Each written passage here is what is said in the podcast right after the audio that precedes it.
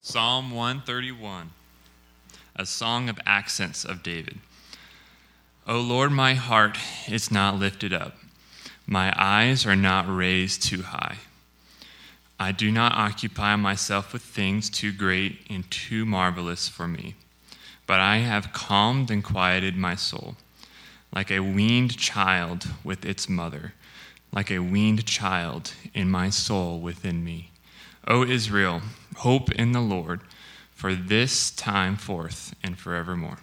All right. Well, uh, G.K. Chesterton is an old English author, and he once told this fable about a boy who encountered a genie or a wizard or a fairy. I can't remember all the details, something like that. But he was given the following choice, okay?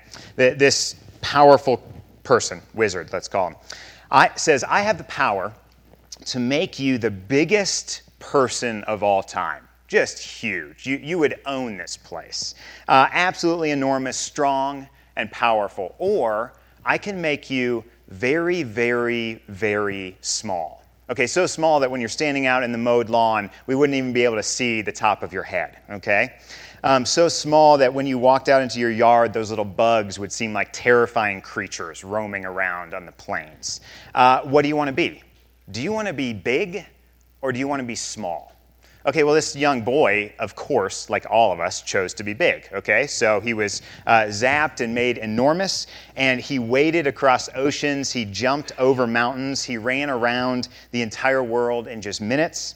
He could go as far as he wanted, as fast as he wanted. He jumped out from behind Mount Everest just to mess with the climbers who were about to summit the peak. It was thrilling in every way. He loved it for about a day and a half okay, for about a day and a half. And then what happened after a day and a half? It turns out that being big is also pretty boring, okay? When you're that big, there's just not that many things to do in a world that's too small for you.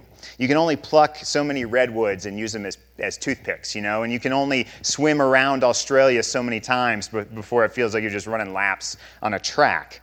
Uh, being big is very boring, it turns out. So the boy laid down on the Great Plains with one leg in Oklahoma and an arm across South Dakota, and he just laid back and he dreamt about what it would be like to be small.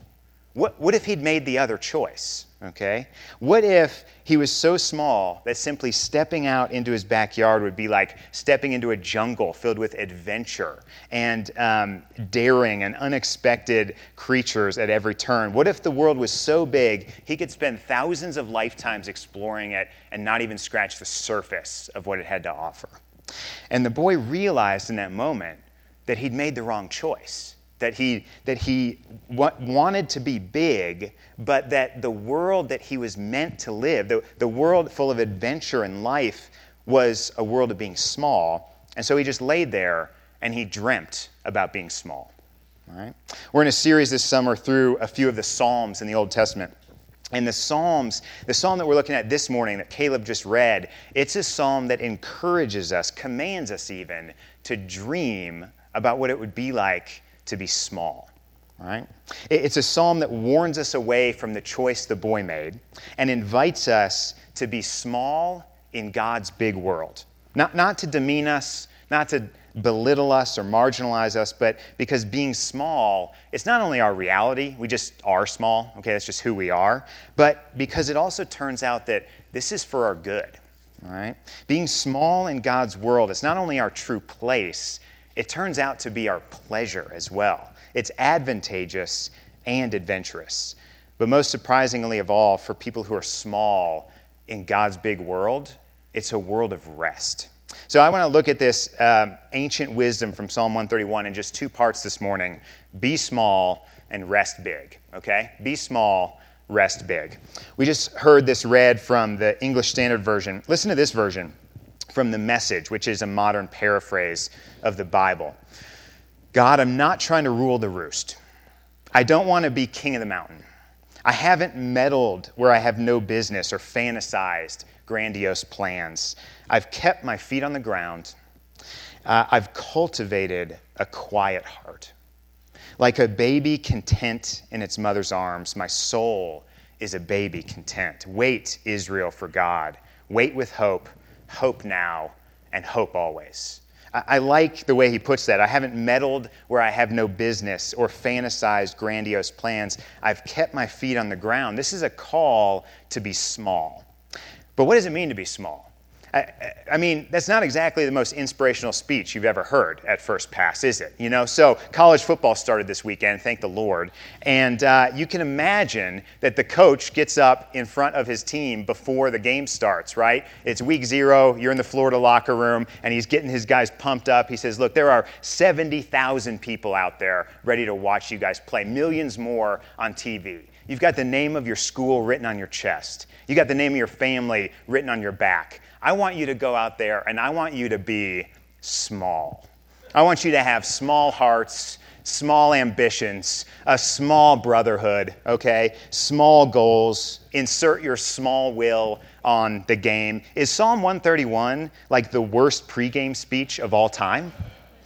Or is there something else going on here? Some other dynamic that we're being called to as followers of Jesus? Because if we're not careful, this can sound like permission to duck the challenges of life, can it?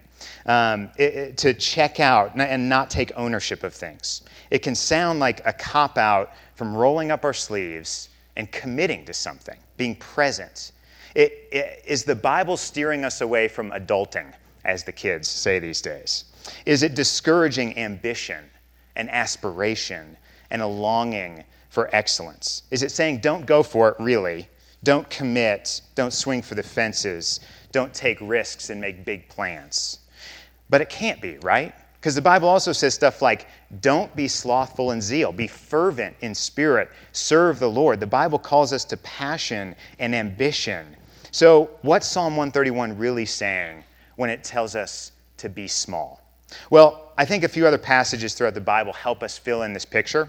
For example, in Proverbs 3, verse 7, we read, do not be wise in your own eyes. Fear the Lord and turn away from evil.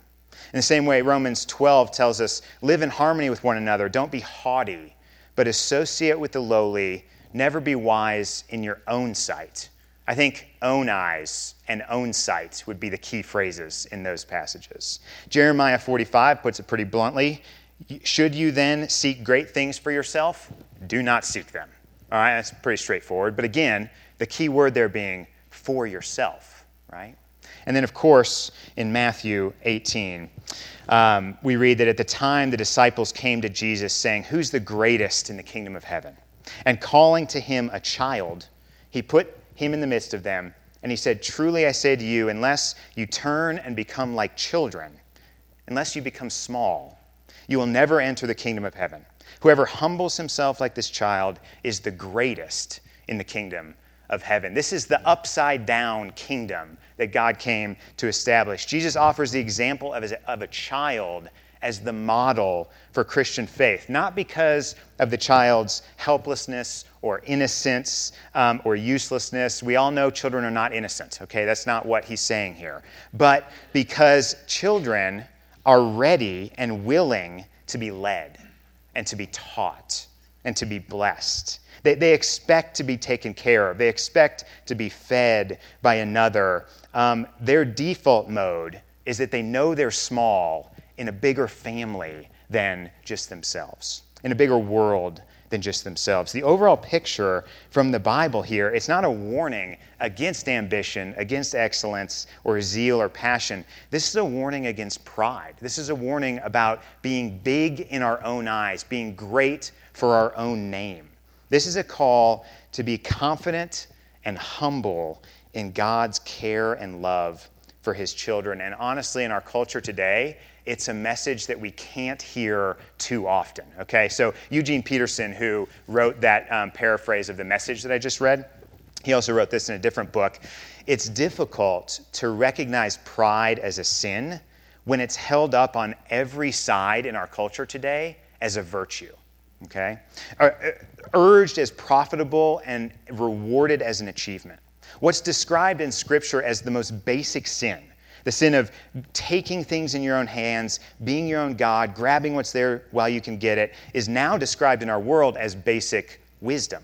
Improve yourself by whatever means you're able, get ahead regardless of the price, take care of me first. Our lives are lived well, he says, when they're lived on the terms of creation, with God loving us and us being loved, with God making us and us being made, with God revealing and us understanding, with God commanding and us responding. Being a Christian means accepting the terms of creation, he says. And here are the terms of creation You are small in God's big world. But it turns out these are amazing terms, okay? It turns out that the terms of creation and God's terms of salvation are an amazing deal. This is a good deal, okay? Being small in God's world is a good deal. Because, first of all, what it does is it helps us orient to one another in healthier ways. We have healthier relationships with each other when we're small in God's big world. Because at the heart of pride is comparison. In a small, cramped world, only the size of seeking great things for myself, other people will inevitably become either a threat to that, to my fame, or they'll become a tool for me to have a bigger platform. And um, deep, other centered friendships, spiritual friendships, won't naturally grow. They're, they cut against the grain of pride because pride has a heart of comparison. Um, but if we live in the real world of God's big world, and we're minor characters in another person's story, Jesus' story, we can have far more joy for other people's success, even success in the same field or the same space that we inhabit. Now, of course, God has gifted different people in different ways. I'm not trying to say we're all exactly the same. Some of you have far more smarts and money and influence and athleticism than the rest of us. But the wide variety of ways that we're different from one another, it's something like having a jumping contest, okay? So we all get up here and we jump as high as we can jump. Now, some of us are Michael Jordan, okay? God bless you, you can jump out of the gym. The rest of us are like Chris Farley, okay? We're not getting up very high very fast. Um, and it can be discouraging for the rest of us to see how the elite athletes can get up off the floor. And for the elite athletes, it's almost impossible not to look down on the rest of everybody else who can't jump until we all hear the news that the jumping contest is actually a contest to see who can jump to the moon. Okay? And, and when, the re, when the bigness of our calling and the bigness of the world gets dropped down in front of us and we realize what sort of world we're actually living in, then all of those little comparisons, all of those little competitions, all the threats to our fame, all the ways that we're using other people, they just evaporate. Because now we just look at each other and we laugh and we can say, Michael, good jump but you're just as close to the moon as I am, and I haven't even left the floor, right? Like we can laugh at each other when we realize we're all incapable and we all fall short, and we're all inadequate to make ourselves successful, the kind of successful that matters in God's world spiritually successful, morally successful, relationally successful. And we're never going to make it to our destination unless someone comes in from the outside and, and, and with their power and their presence can bring us home. When we're all small, we're actually going to find ourselves standing alongside some of the most interesting, fascinating characters in history, and we're all going to be pointing at Jesus together, and we're all going to be saying, Who would have thought someone like that would love someone like me? And all of us will be able to say that together. And now, all of those little competitions, those little comparisons of pride, they evaporate in the bigness and the glory and the gospel that Jesus offers to the world. Being the biggest in your little world, it's too boring for you, okay? It's too small for you. You are meant for something far bigger than that. Being small in God's kingdom, on the other hand, receiving God's big love, that's a world full of meaning and adventure and joy. But maybe the most surprising result of the small life is that it brings big rest, okay? Because it would be tempting to think, or it would be easy to think, we might think, that resigning ourselves to being small in a big world is full of danger, right? It's like that little boy walking out into his backyard, and every bug, every ant now becomes a giant creature that he has to contend with. Like it's full of fear, it's full of anxiety. If we're small and we don't have the power, who's looking out for us? Do we need to kick it up into a higher gear to survive? Wouldn't being smaller lead to more work and more worry?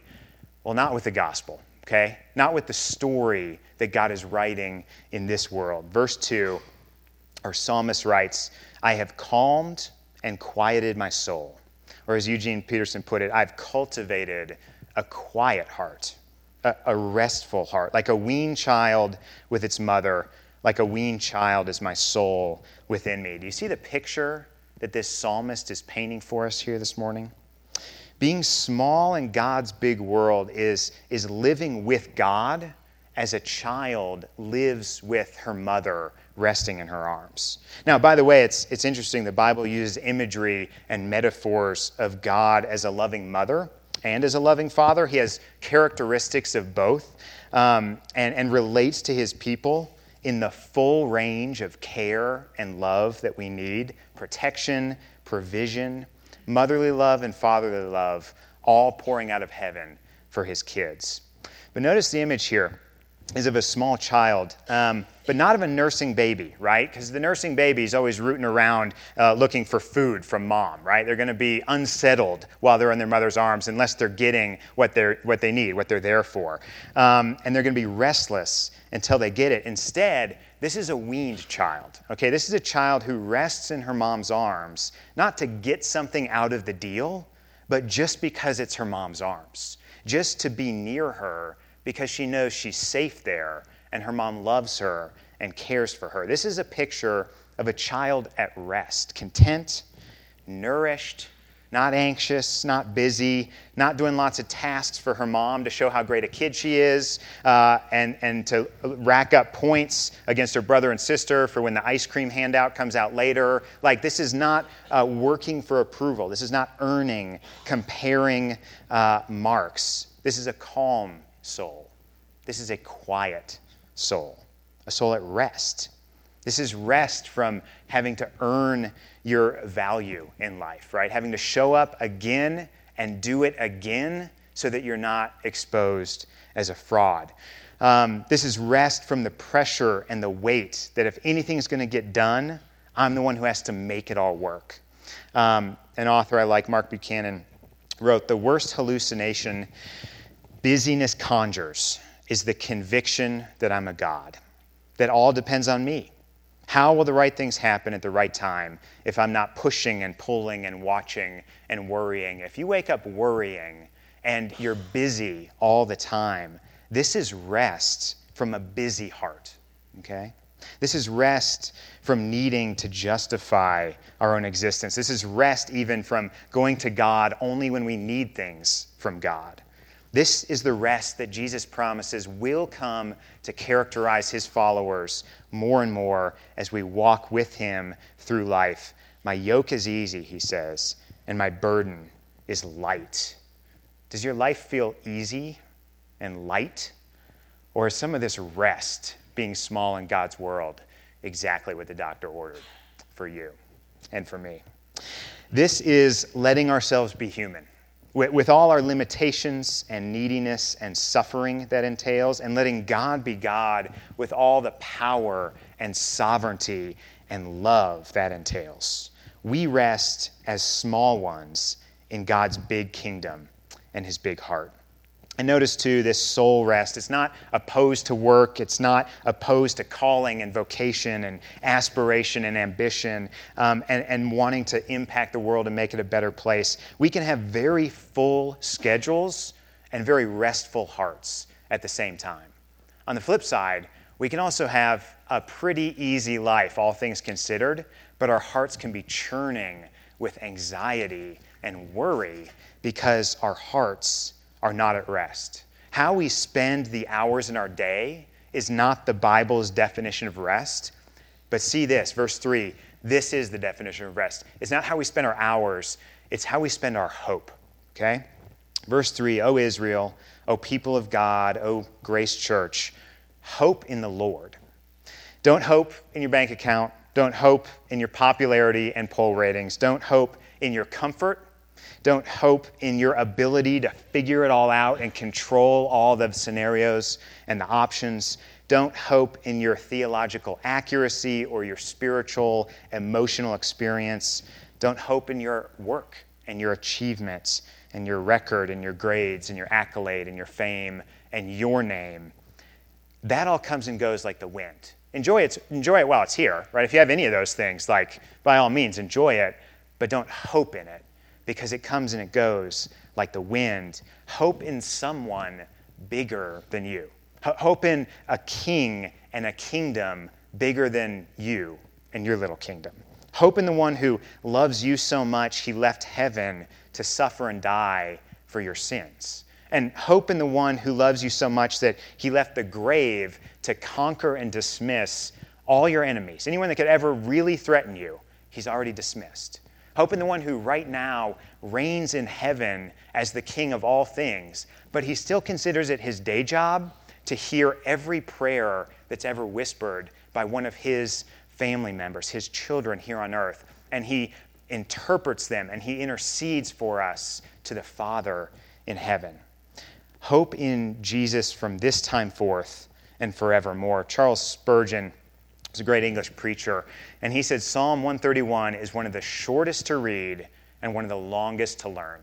Okay, I counted them up. It's only 21 words in the original Hebrew language, but this is going to take decades to hear and to receive and to get into our hearts so that we can actually rest in God's big world and, and, and, um, and be small in His kingdom. Let me finish with one little story um, because it's short and it's fitting for today. Uh, Martin Luther was a Catholic priest, and he was one of the key figures in the, mo- in the movement that reformed the church in the 1500s and rediscovered, so to speak, the gospel of grace in the heart of the Bible.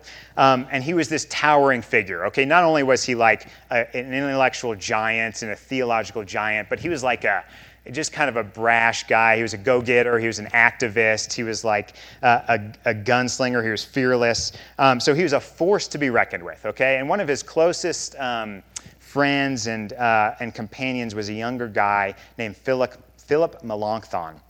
And so one day, Philip turned to Martin and he announced, Today, you and I shall discuss the governance of the universe. And Martin looked back at him and he said, uh, No, today you and I shall go fishing and we shall leave the governance of the universe to God. Okay?